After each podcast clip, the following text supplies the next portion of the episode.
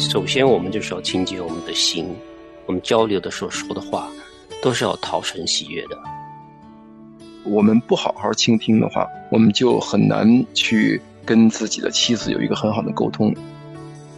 我觉得在当前忙碌的社会，最缺的就是花时间、花精力、投入的跟我们的太太去沟通。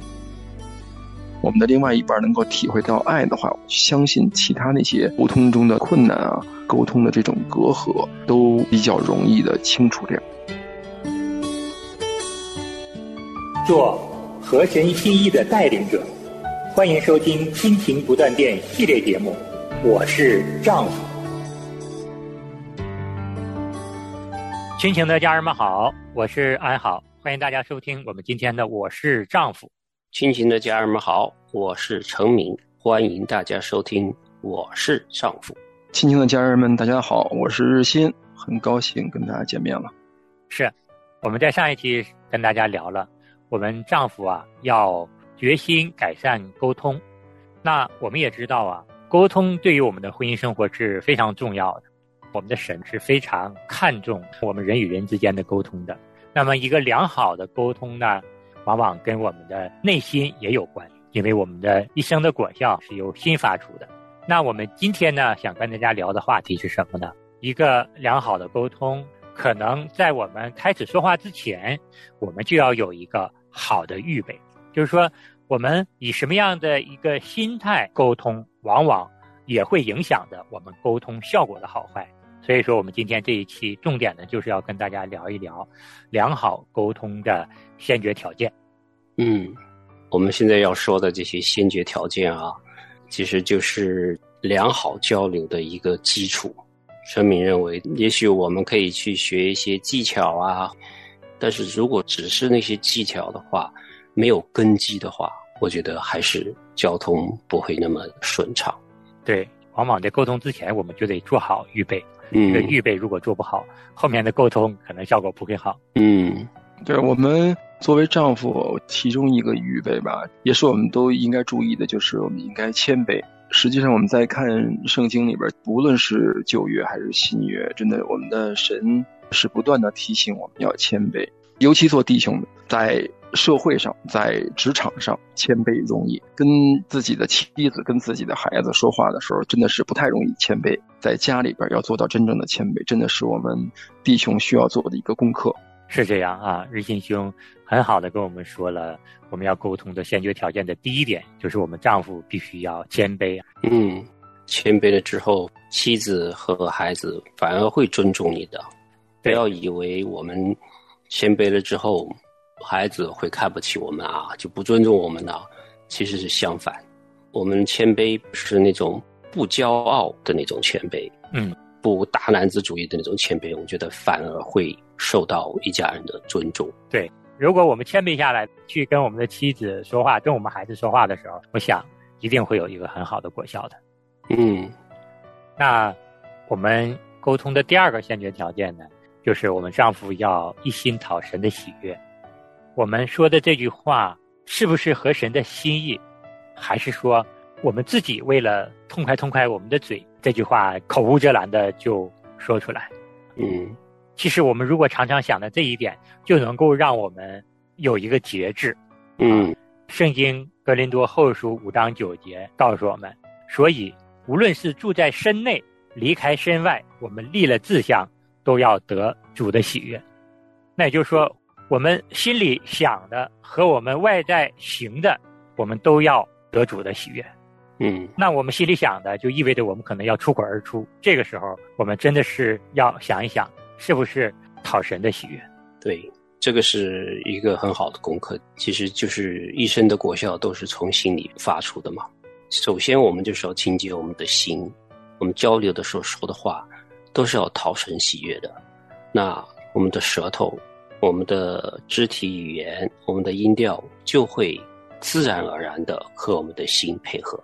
我觉得这个是很自然的啊。如果说哇，我们心里边想另外的事情，我们只是为了追求说话好听，心里并不是这么想的话，那是很累的呀。因为你心里边想了一件事情，你然后要用你的嘴和你的肢体语言来掩盖你心里的想法，这个是好难的事情啊，而且是假冒伪善，是神不喜悦。对，刚才陈敏雄说的一点提醒的特别好。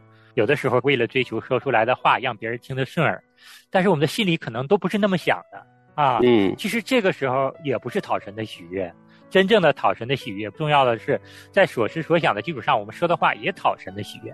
就是这句经文提醒我们的，身内、身外都要得主的喜悦。对，好，那第三个沟通的先决条件呢，就是丈夫要对自己沟通时所说的一切向神负责。嗯，刚才我们说的是要讨神喜悦，这个要向神负责，就是更进一步了，因为我们说的每一句话，神他都听得到的。嗯，所以呢。他会让我们对自己说的话负责的。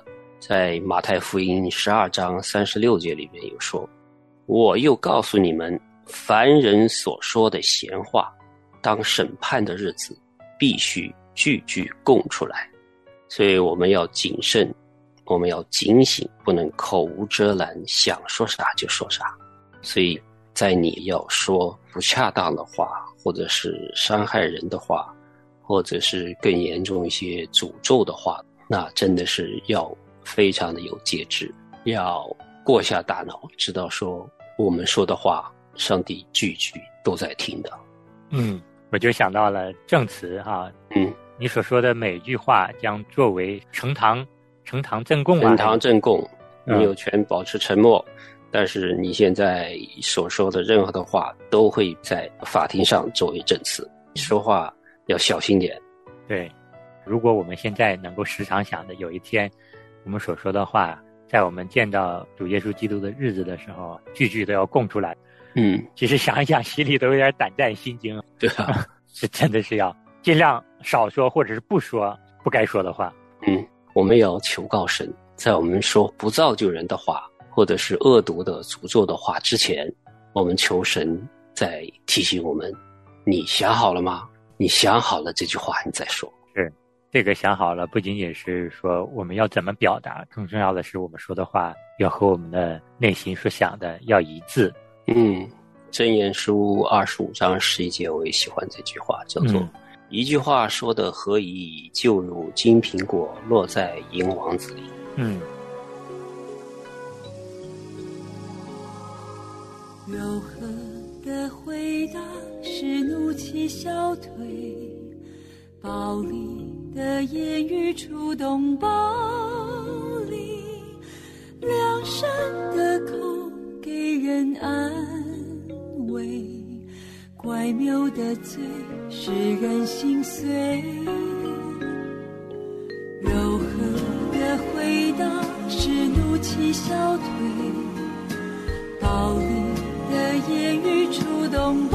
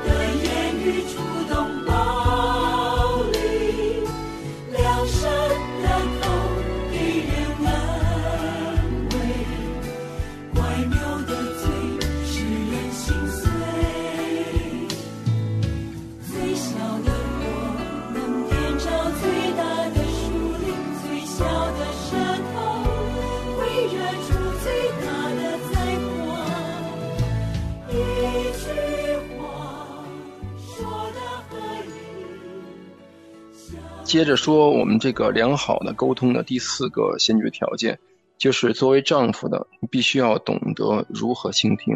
嗯，我觉得这个真的也是做丈夫一个特别特别大的功课，因为我们觉得可能在家里边跟上面那点也是很相关的哈，就是说我们说的一切话要向神负责，而且是我们要懂得自己要如何谦卑。如果你不谦卑的话，你真的很难去倾听。你有这个两个耳朵一张嘴，你就是要让你这个多听。而少说，圣经上也告诉我们要快快的听，慢慢的说，慢慢的动怒。我们在以前的节目里边也真的说了很多很多遍了。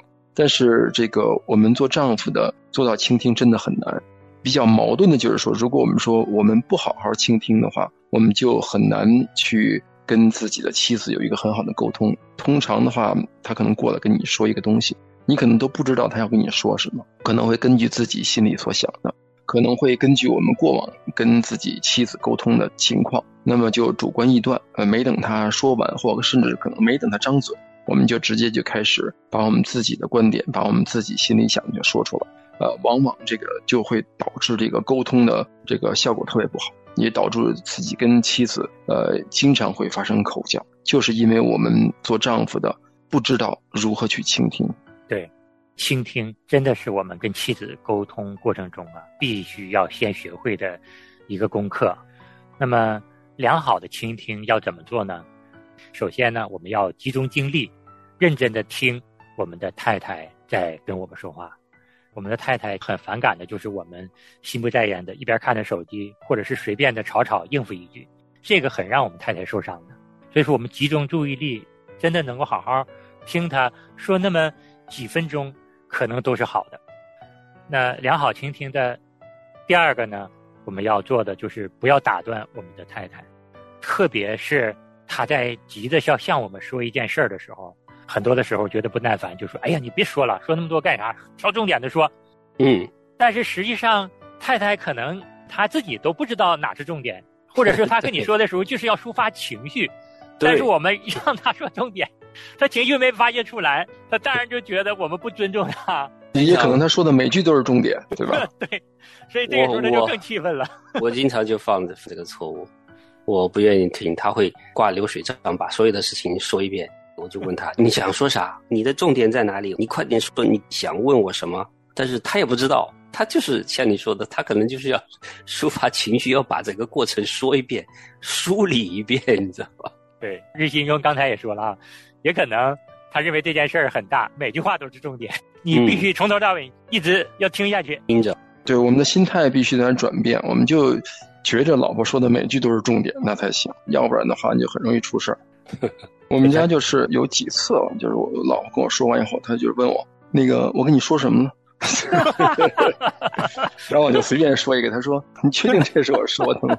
这个就是我们接下来要说的第三点了。倾听的时候我们要专心哈。如果我们的太太在跟我们说话的时候，我们没有专心在听，只顾着想着，哎，他说这句话我要怎么回应他呢？就容易出现日新兄刚才说的那种情况。嗯，对我这个也有教训和大家分享，就是会有几次的，我太太已经提醒过我不要去做什么了，但是呢，他在说的时候我没有把他当回事没听进去。后来呢，真的是吃亏了，就犯错了。嗯。然后他再问我，我就跟你说了呀，我跟你在之前我已经提醒你了，而且跟你说了两遍了，你为什么不听？然后我在想，你跟我说了吗？他说，当然我就跟你说了，我难道还会骗你的？你根本就没有听，我真的一点印象都没有。他说过了，我那个时候在干嘛呢？我在想，可能我就是在想，他说的时候，我在想，怎么样子跟他来说我要说的话，我就当着耳边风，现在就学会了。他在说话的时候，我得仔细听，说不定里边有重要的信息，我应该知道的。这会儿漏了怎么办？对，现在我就开始小心了。是，那第四个良好倾听呢，意味着呢，我们不要滔滔不绝，说话的时候要有间隙啊。有的时候，在我们跟妻子交谈的时候，我们自己有情绪的时候，我们可能也要一股脑的发泄出来啊。可能我们要发泄情绪的时候，这张嘴啊，就像机关枪一样，嘟嘟嘟嘟嘟，不停的说，嗯，说的都没有给太太任何喘息的机会。我们的太太听着也会心烦。嗯，下一条，第五条呢，那就是当你在进行一次重要的谈话时，应该这样请求别人澄清意思：你可以再说一遍吗？你可以再解释的明白一点吗？或者说，你说的是这个意思吗？嗯，就是确认一下。一个呢，你给对方知道说，哦，我确实在听的，但是没有听懂说的话，可能会被误解的时候，你要澄清和确认一下，就是用你自己的语言来描述一下，你说的是这个意思吗？是这样子就不会有误会了嘛。是。好，下面一注意倾听的就是一点，就是当别人发言的时候呢，我们不要同时说话。大家可以稍微的想一想，什么时候两个人沟通的时候同时说话？那就是吵架的时候，两个人都同时说，那就不是一个正常的一个沟通，而是吵架。那么吵架的时候，两个人都是互不相让，对吧？你你说这句话，我恨不得跟你同时说，把你说的那个观点压下去。所以说，好好沟通就要我们前面那几条的基础之上，我们要这个你一句我一句的，这样才叫沟通，要不然你就真的就是没法的正常去沟通了。对，前面跟大家分享了这六条良好的倾听意味着什么，大家在生活中啊自己都有亲身的经历和感受。那这里也是提醒我们做弟兄的、做丈夫的啊，我们在跟我们的妻子沟通的时候呢，先学会倾听是非常重要的。我曾经过度追求自己喜欢的生活方式，不能实现时就会抱怨。我总想让家人按我说的做，他们不听时，我就忍不住发脾气。我心情不好时，总想外出购物，花了钱就后悔。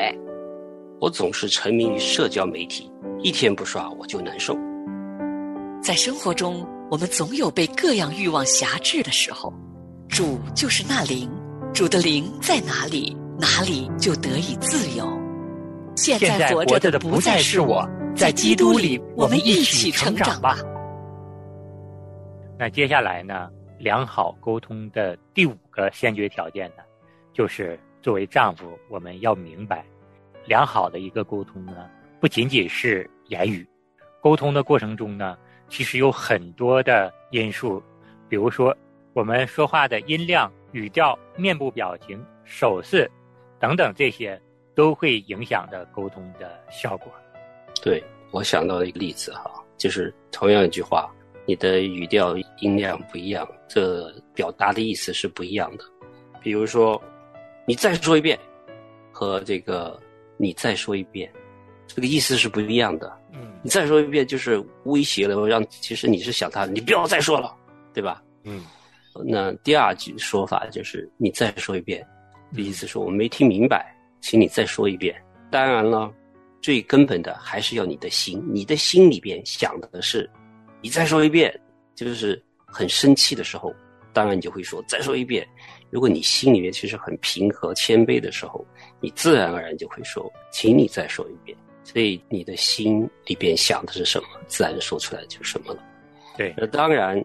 他这里说的，你的肢体语言哈，你的音量、你的语调、面部表情、手势，各种各样的这个肢体语言呢，是可以帮助你表达你的意思。比如说，你想表达对妻子的这个歉意的时候，你心里边确实是，但是呢，你可以很真诚的去说啊，对不起，真的很对不起。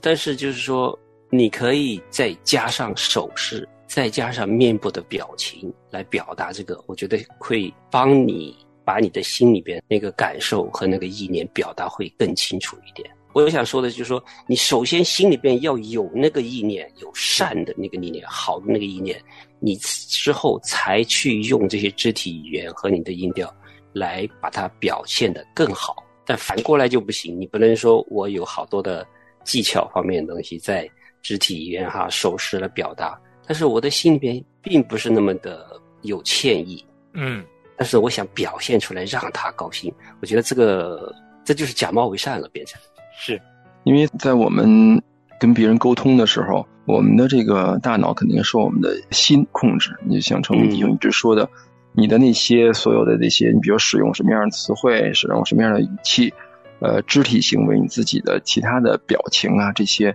实际上都受心控制。然后呢，我们的心实际上告诉大脑你应该怎么样去表示这些，那大脑可能要控制这些器官，但是我们大脑可能又没有发达到的那种程度，就是说。你要表达的内容，如果说之间是相互矛盾的，它有时候很难控制，对吧？嗯，你比如说，你这个时候你要说一个谢谢，但实际你的表情不是谢谢，而是非常不屑的感觉。那么你的表情跟你的言语就会不一样，跟你的肢体语言一样。你大脑控制的东西，这种矛盾的因素越多，它之间这种这个反差就越大。嗯，所以说，只有当我们的心里愿意去表达一个善意的时候。我们全身上下各个，甚至我们的毛孔里边散发的都是善意，嗯，要不然真的很难。我们一定要从心里边发出一个一致的信息，对方，尤其是我们的妻子，才很容易的得到这个信息。因此呢，我们要表达这个信息的时候，我们要非常非常的谨慎。是，那良好的沟通第六个先决条件就是，我们丈夫啊，必须要愿意花时间、精力、投入的去沟通。这条我觉得，对于丈夫来说太重要。我们可能忙于工作，忙于各种各样的事情，但是我们却很少愿意花更多的时间，专注的跟我们的妻子去聊聊天儿。我觉得在当前忙碌的社会，最缺的就是花时间、花精力、投入的跟我们的太太去沟通。嗯。如果缺少专注的时间、精力，投入的跟我们的太太去聊聊天的时候，你自然而然的就会感觉你们之间的关系啊越来越疏远，嗯，进而出现的就是你们两个人之间的情绪都会有不满生出来，嗯，所以说花时间、花精力、投入的跟我们的太太们聊聊天儿对于丈夫来说是维系我们之间这种亲密感情啊很重要、很重要的一点。嗯，我想跟大家分享一个。夫妻之间交流的一个好方法，就是在疫情当中呢，外边好多商店也关门出不去的时候，哎，我们就养成了一个好习惯，就是我们夫妻两个每天都去散步。我觉得散步就是一个非常好的一个方法，让我们能够有足够的时间来交流。因为我发现啊，就是平时我们在家里，个人都在刷手机。看电脑也不集中精力，对吧？你比如说，我正好在视频当中看得正起劲，他要问我一个问题，或者要找我说一句话，我就说：“哎，你先别说，我还没看完，等我看完。”然后过一会儿，等我看完了，我再问他，说：“你刚才说啥？”他说：“哦，我忘了。”就是你想找一个时段，是你们两个都有精力百分之百投入在交流沟通的时候，就不容易。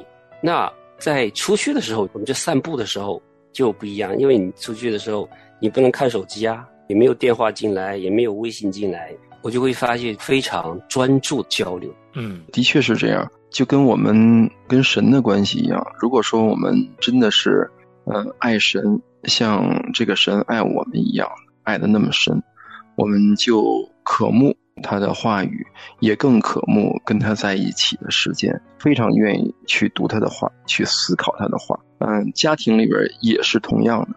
如果说我们真的是爱自己的妻子的话，就由心里边发出的，愿意去花更多的时间跟他在一起。如果说我们更喜欢这个新闻、政治、自己的孩子的一些东西，那我可能就更愿意花时间在那些地方，而不是在自己妻子身上。所以，当我们有了这个爱妻子的心，愿意花时间跟他在一起的时候，我相信我们的另外一半能够体会到爱的话，相信其他那些沟通中的困难啊，沟通的这种隔阂都比较容易的清除掉。所以说，当你愿意花时间的话，那么对方就很容易感受到。想想我们当时的这个热恋时候的情况，两个人都互相想着对方，那么也非常愿意去。投入跟对方的这种呃沟通交流，那个时候不会两个人见面就想吵架，都是你说我听，我说你听，而且非常享受那个过程。所以，当夫妻现在在沟通、在对话、在平常日常生活中的时候，没有了这种呃温馨和甜蜜的时候，想一想之前的话，就会知道呃应该怎么做，然后再朝那个方向，我们都去努力，才有可能有一个好的这个沟通的效果。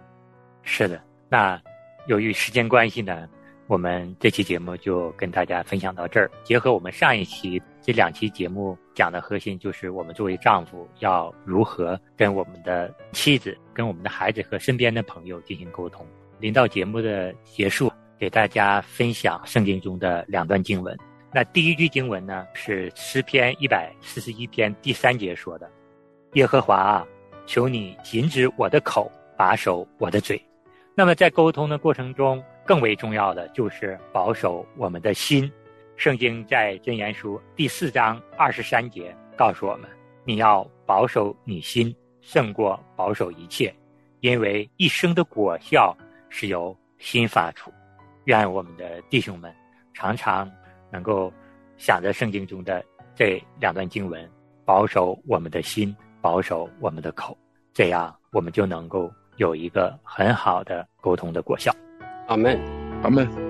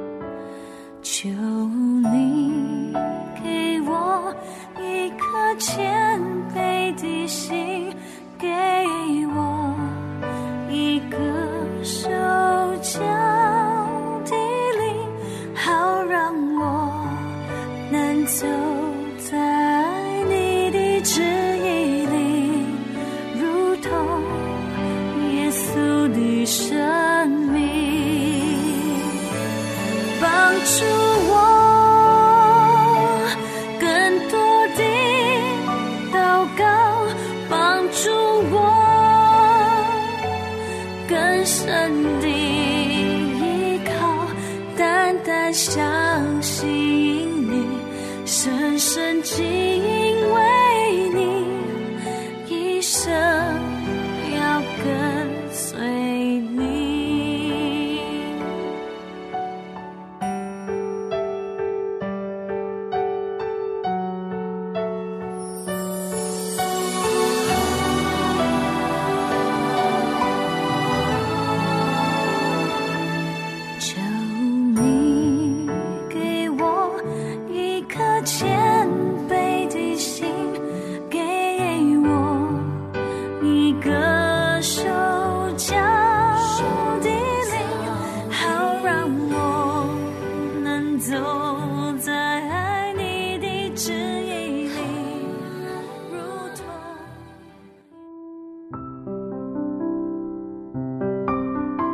亲爱的听众朋友，现在您正在收听的节目是由良友电台为您制作的，每周一到周五播出的《亲情不断电》，欢迎您与我们联络。我们的电子邮箱地址是 q i n q i n g at l i a n g y o u dot n e t，就是亲情在良友网。感谢您收听我们今天的节目。愿上帝赐福给您和您的家人。我们下次节目再会。